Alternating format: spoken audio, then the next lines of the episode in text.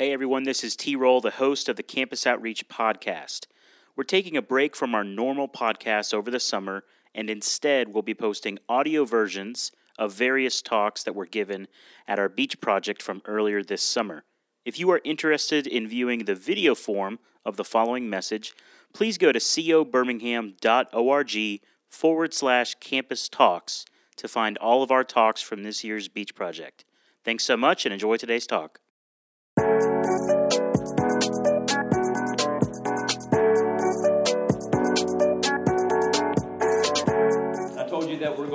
Six chapters. It starts with God's creation. Then we move to man's fall. Then there was the promise of the Old Testament. And I got pulled me aside. From the break, he says, it, it sounded like during that last talk you went through the gospel. That's exactly right. We looked at the chapter, chapter 4 was on redemption that Jesus accomplishes. So now we're moving to chapter 5, which would be the church. So we're going to pick up right where we left off. So if you remember where we left off, we said Jesus died on the cross. Three days later, he rose from the dead. And then he spends 40 days on earth in his resurrected body with his disciples.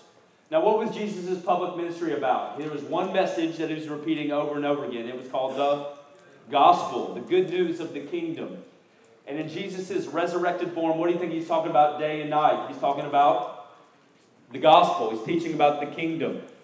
He's teaching about the kingdom. And every time that Jesus teaches about the kingdom, the disciples, when they hear the good news, their hearts burn and they're actually overwhelmed with joy. In fact, they get so excited that they think that the end of history is near and they start asking, Lord, at this time, okay, are you going to inaugurate the kingdom? And so I want to give you just some deep theological truth about this concept, this term, the kingdom of God. I want to give you one phrase, this is worth writing down. The kingdom of God is already, but not yet. Go with me?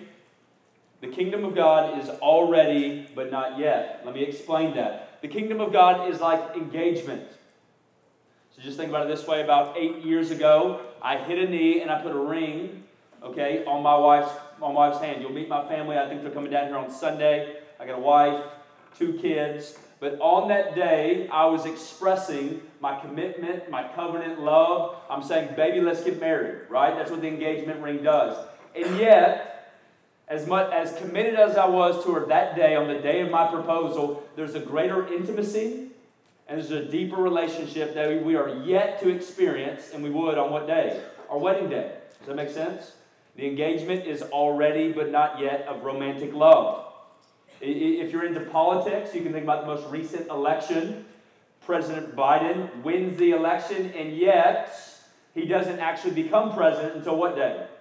Inauguration day. That's when his party, his platform, all right, his procedures actually come into effect. If some of you guys are historians, you're World War II historians, you've probably heard about this day. June 6, 1944. Anybody know that day? It's what D-Day, this is Saving Private Ryan. If you remember the Allied forces, they stormed the beaches of Normandy. And on that day, essentially, we win the war. Okay, Hitler's, his fate is sealed. The Nazi party uh, is overturned. It's the turning point of the war. And yet, what happens next? The Allied forces, they continue to fight. And they go from France to Belgium to Germany. In fact, the war goes on in Europe for 11 more months until what day? VE Day. That's Victory in Europe Day. The point is this, okay? The cross was like D Day. The cross was on was D Day when Jesus once and for all defeats sin. And yet there is a greater victory. There is a final victory that awaits in the future. So Jesus has won the war over sin, Satan, and death. And yet, what? The battle rages. And this is where we come in because we're actually on the offensive. Because Jesus enlists his followers to be his what? His soldiers. And so now is the time for the soldiers of Jesus to take up the good news of the gospel and take it where? Every tongue, excuse me, every tongue, tribe, nation, and people. In fact, Jesus gives one final speech before he ascends into heaven. Let's go to the next slide. And he says this, and he, he's almost channeling this is, this is almost like a farewell speech that a coach might give before he retires, that, that, that a general or commander might give before they go into battle. Jesus says this to his people, his church. He says, All authority in heaven and earth has been given to me. Here are the marching orders, soldiers. He says, Go and make disciples of all nations, baptizing them in the name of the Father, the Son, and the Holy Spirit, teaching them to obey all that I've commanded you, and I will be, be with you always until the end of the age. You see this? We're on the offensive. And after 40 days, after Jesus issues this command, we call it the Great Commission, Jesus ascends into heaven. You know where Jesus is now? He is seated on a throne at the right hand of God the Father. Now, how many of you are actually wondering, what does that mean? I've heard people say that Jesus is seated, that he's on the throne. What does that, that exactly mean? Because think about it, I said this earlier. Jesus is a 33 year old single man. Okay? When you think about a 33 year old single man just seated, what do, you, what do you picture in mind? I think about like Cheeto dust on my shirt, you know, bottles of Mello Yello, and an Xbox controller on my couch, right? Is that what Jesus is doing? Is this just failure to launch, delayed adolescence? Is he just chilling up there? Well, here's what it means. Hebrews 12 2 says that after Jesus endured the cross, despising the shame, he is now seated at the right hand of God. In Beach Projects past, we used to work jobs, and they were tough jobs. Golf courses, Walmart, Chick fil A. And you would grind for like nine or 10 hours, and then you'd come home to your room, and after a long day's work, what do you want to do? You just want to take a seat, right? On my couch, on my bed, on my futon. So, do you see what this means, what this symbolizes? When Jesus says, I'm seated, he's saying, My greatest work has been complete. It's over, it's finished. I was given one task, one responsibility, and I did it. I lived the perfect life, died on the cross, and rose again. But Jesus isn't seated on a futon, he's on a what? He's on a throne. That means he's ruling. He has dominion over this universe. So even in the midst of a worldwide pandemic, a contentious election, racial tension, a volatile stock market, who is in control? Jesus is. He's on the throne, maintaining authority. And so the gospel is on the move through Jesus, through his church, and through his spirit. And here's how the gospel moves it starts in Jerusalem, it starts moving through Rome. So, for those of you who want to know, this is primarily found in the book of Acts, and we're about to move into some different letters in the New Testament. Show this, at this time, Jesus has 120 followers. That's about a third of this room. There are 120 Christ followers, and they primarily live in Jerusalem. And guess what they devote themselves to? Reading and studying the Word of God. And let me just tell you this at that time, guess what their Bible was? There was no Matthew, Mark, Luke, or John. It was simply what? The Old Testament. This is why we emphasize the Old Testament because that's all the early church had. That's all the apostles had. That's all Jesus read, meditated, and preached. It was the good news Genesis, Exodus, Leviticus, and Numbers. And so these people, they start waiting for the Holy Spirit. And 10 days later, there's a famous day, it's called Pentecost. And out of nowhere, there's a rush of wind and there are tongues of fire. Do you remember what Owen mentioned yesterday what fire symbolizes or represents? It represents what? The presence of a holy God. In the Old Testament, the presence of a holy God was only found where? In the tabernacle.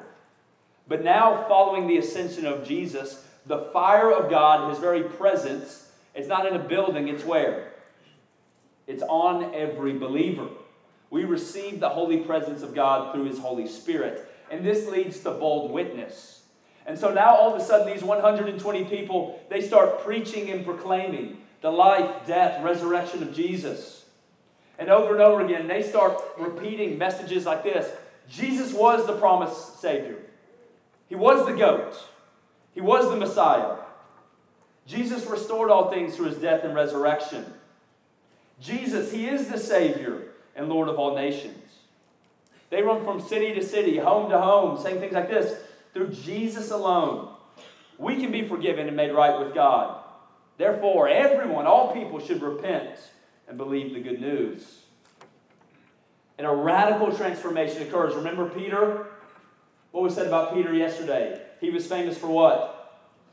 Denying Jesus three times, being a coward, betraying Jesus in his need of hour. And on the day of Pentecost, guess what cowardly Peter does?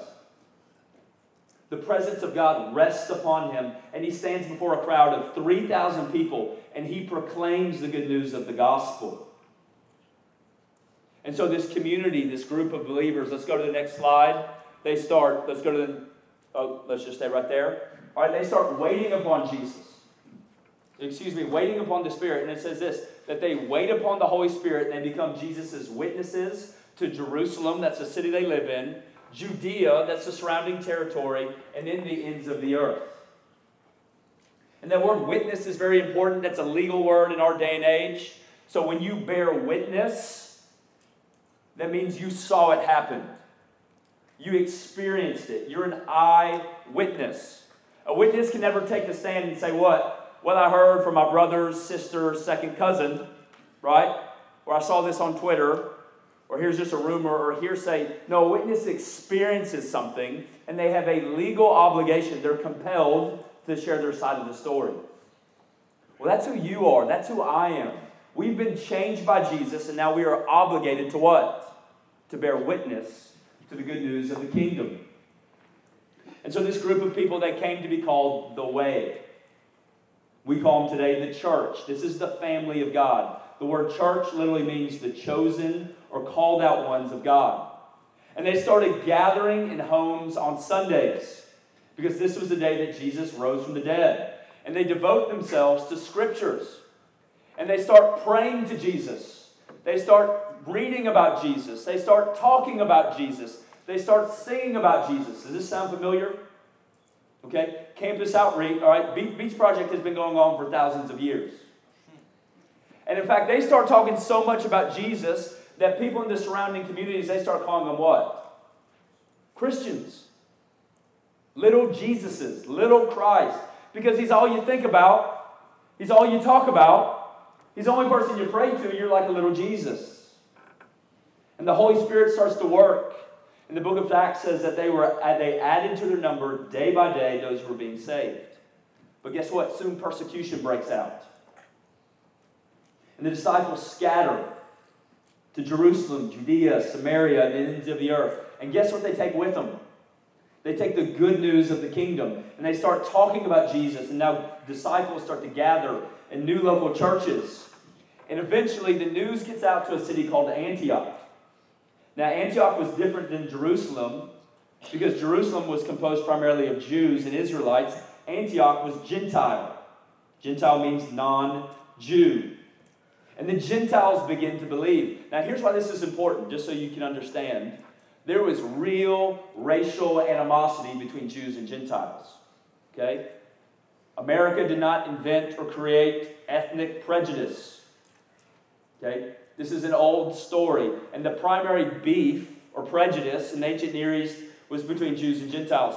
How, how many of you this morning, before you shut your Bible, said a little prayer to God?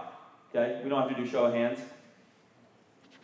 You know that in the ancient Near East, a Jewish male would repeat this prayer each and every day? It was a prayer of thanksgiving. Who, who likes thanking God each and every morning? Whereas here, here's how Jewish males would thank God. They would say, God, thank you that I'm a man and not a woman. Thank you that I'm a Jew and not a Gentile. And thank you that I'm free and not a slave. And guess what we read in, in Galatians 3? That in Jesus Christ there's what? Neither Jew nor Greek. There's neither male nor female. There's no neither free nor slave. Does that sound familiar? Because we are one in Jesus Christ. And do you see what the gospel does? It starts transforming lives, but also cities and societies. And this is the turning point in the church. This is the turning point in the people of God because it becomes a multi ethnic family. The church is a mixed family. God is glorified by diversity. And Jews and Gentiles start worshiping together. And this actually fulfills a prophecy that God gave to his people long ago. Read with me right here. Scripture foresaw that God would justify the Gentiles by faith and announce the gospel in advance to Abraham. This is a promise to Abraham that all nations will be blessed through you. So now the nations are being blessed. The Gentiles in Antioch are being blessed. So there's local churches all across the empire and beyond, and they start establishing leaders. At first, these leaders are called apostles. These were the 12 disciples that followed Jesus, excluding Judas, and they were all commissioned by Jesus. They all saw the resurrected Jesus, and they're given the power of the Holy Spirit to start writing letters to the church. And they start instructing and teaching the church how to be faithful to King Jesus. So, this is the part of the Bible like Romans, 1st and 2nd Corinthians, all the Ians, Philippians, Galatians, Ephesians, 1st and 2nd Peter. We're studying 2nd Timothy. This is a letter written by the Apostle Paul, and they start answering questions, correcting errors, and redirecting them back to Jesus and to his mission. And so the gospel is on the move. It goes from Jerusalem to where? To Rome. And the second movement would be it goes from Rome to all the nations. Rome to all the nations. And so the good news starts to spread from place to place, ethnic group to ethnic group, generation to generation. And then to now, the family of God continues to grow until eventually the gospel makes it to where? To Rome, Georgia, to Troy, Alabama, to Hattiesburg, Mississippi. And the Holy Spirit is still at work, applying the Word of God to the people of God. And so the church goes on today. We are a continuation of this story. Do you see this? And we strive together by the power of the Holy Spirit to fight sin and live lives that honor God. And so this is where we're going to wrap it up. I told you it's going to be quick. So, so far as the church, as followers of Christ, we're going to look in three directions. So, first off, we look back to the first talk, back to creation. And remember this what was God's original intent for creation, for Adam and Eve? That we would what? Love Him, serve Him, obey Him, and make Him known. We embody that original design. But second, we look forward, we look ahead to restoration, and this is what I'm going to talk about tomorrow. Because the story's not done, there's one more chapter. And it's called restoration. So tomorrow morning, we're going to look at the book of Revelations, and we're going to see how Jesus is coming back, and he's going to make everything right. And all human history is moving toward a fully restored community under God. But here's what I want to leave you with. As followers of Jesus today, where should we look? We need to look out. We need to look out to the nations because God has made us his ambassadors. His ambassadors. You ever heard that word before? It's a political word, it's a government word, but our nation has ambassadors to foreign nations. You with me? So I could become the ambassador to the Ukraine, the ambassador to Russia. Now, can you imagine anybody here like gearing for a big internship this summer? Can you imagine out of the blue you go to check your cell phone after this talk and you've got a voicemail, you know, from President Biden himself. And he says, I have chosen you. Papa Joe has selected you to be his ambassador, okay, to Nigeria. Now, if you got a voicemail like that, what would you think? You would say, What in the world? I got a 2.2 GPA, right? I'm just trying to get my sports management major. I, I, it's going to take me six years to get out of here. Why was I chosen? right? So there'd be confusion, but immediately that would give way to what? To honor, to respect. Can you believe it? You got to listen to this. You got to read this. You got to hear this. I was chosen by the leader of the free world to represent my nation, my country, my people to the ends of the earth. Well, brothers and sisters, guess what? The God of the universe, the King of all kings, has chosen you. He says, I want you to be my ambassador. I want you to represent me through your words, through your deeds. Do you know this? That you're God's ambassador to the Greer family, to Sigma Chi, to Phi Mu, to the Downs dormitory, to your hometown, to your workplace, to your teammates, to your locker room, to the linebackers, to the forwards. God has chosen you, and no other young man no other young woman will do. And He has placed you in these organizations, these groups, these hometowns, these family units, amongst these roommates, so that you would represent Him with your words and your deeds. See, Jesus' mission is our mission. We have the same mission, but guess what? We have the same spirit as Jesus himself. 1 Corinthians 3:16 Do you not know that your body is a temple and that Christ's Spirit dwells within you. And so, this is our task as we look outward to gather people from every tongue, tribe, and nation, so that Jesus would reconcile all things to himself. And this is what's so cool. This is God's calling card. God loves working through imperfect people. I'll show you a quick, quick picture before we wrap it up. Okay, this is my son right here. This is Jake. This is actually my mom right here. Uh, and Jake is actually going to celebrate his second birthday on Beach Project next week, all right? So, anybody want to have a hype two year old birthday, okay? So, re- recently we just moved to a new house and we got a big front yard, so I had to get this big lawnmower. And, and Jake is a boy after my, my own heart, and so he decided I need a lawnmower. So, his grandmother was here and she got him a little John Deere push lawnmower. Okay, it's for a two year old, so it doesn't have a blade, okay? But, but guess what happens when the grass gets long and daddy goes to cut his grass? What, what do you think Jake does? Okay, he lugs that green plastic lawnmower onto the front yard and he just wants to push it around because he wants to work with daddy. Okay? Now, here's the thing do, do you think my two year old son is expediting my grass cutting? Do, do you think when I see him walk through the door, I say, Yes, free labor. This is going to save me hours? Do you think I think to myself, if he doesn't come out here, I'll never get this done?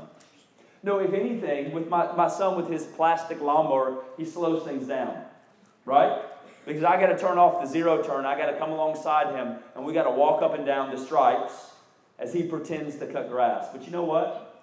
I don't do it begrudgingly. I don't do it because I have to. I want to join him. Because what do I get to experience with my boy? Okay? I, I, I get to work with my son. And this is the family business. And you see what God is saying with this ambassador? He's saying, look, I don't need you but I want you.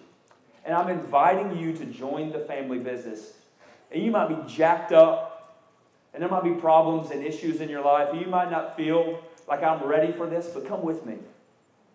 And it might be inefficient, and you might slow me down, but I'm inviting you to join the family business, to make me known to every tongue, tribe, and nation. And so this is it. This is the task of the church.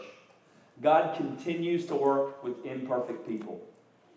God continues to work with imperfect college students who love Jesus and want to stay faithful with Him. That's what the next two weeks is going to be all about, okay? So, we're, we're, we're going to wrap it up right here. Let's go to the next slide.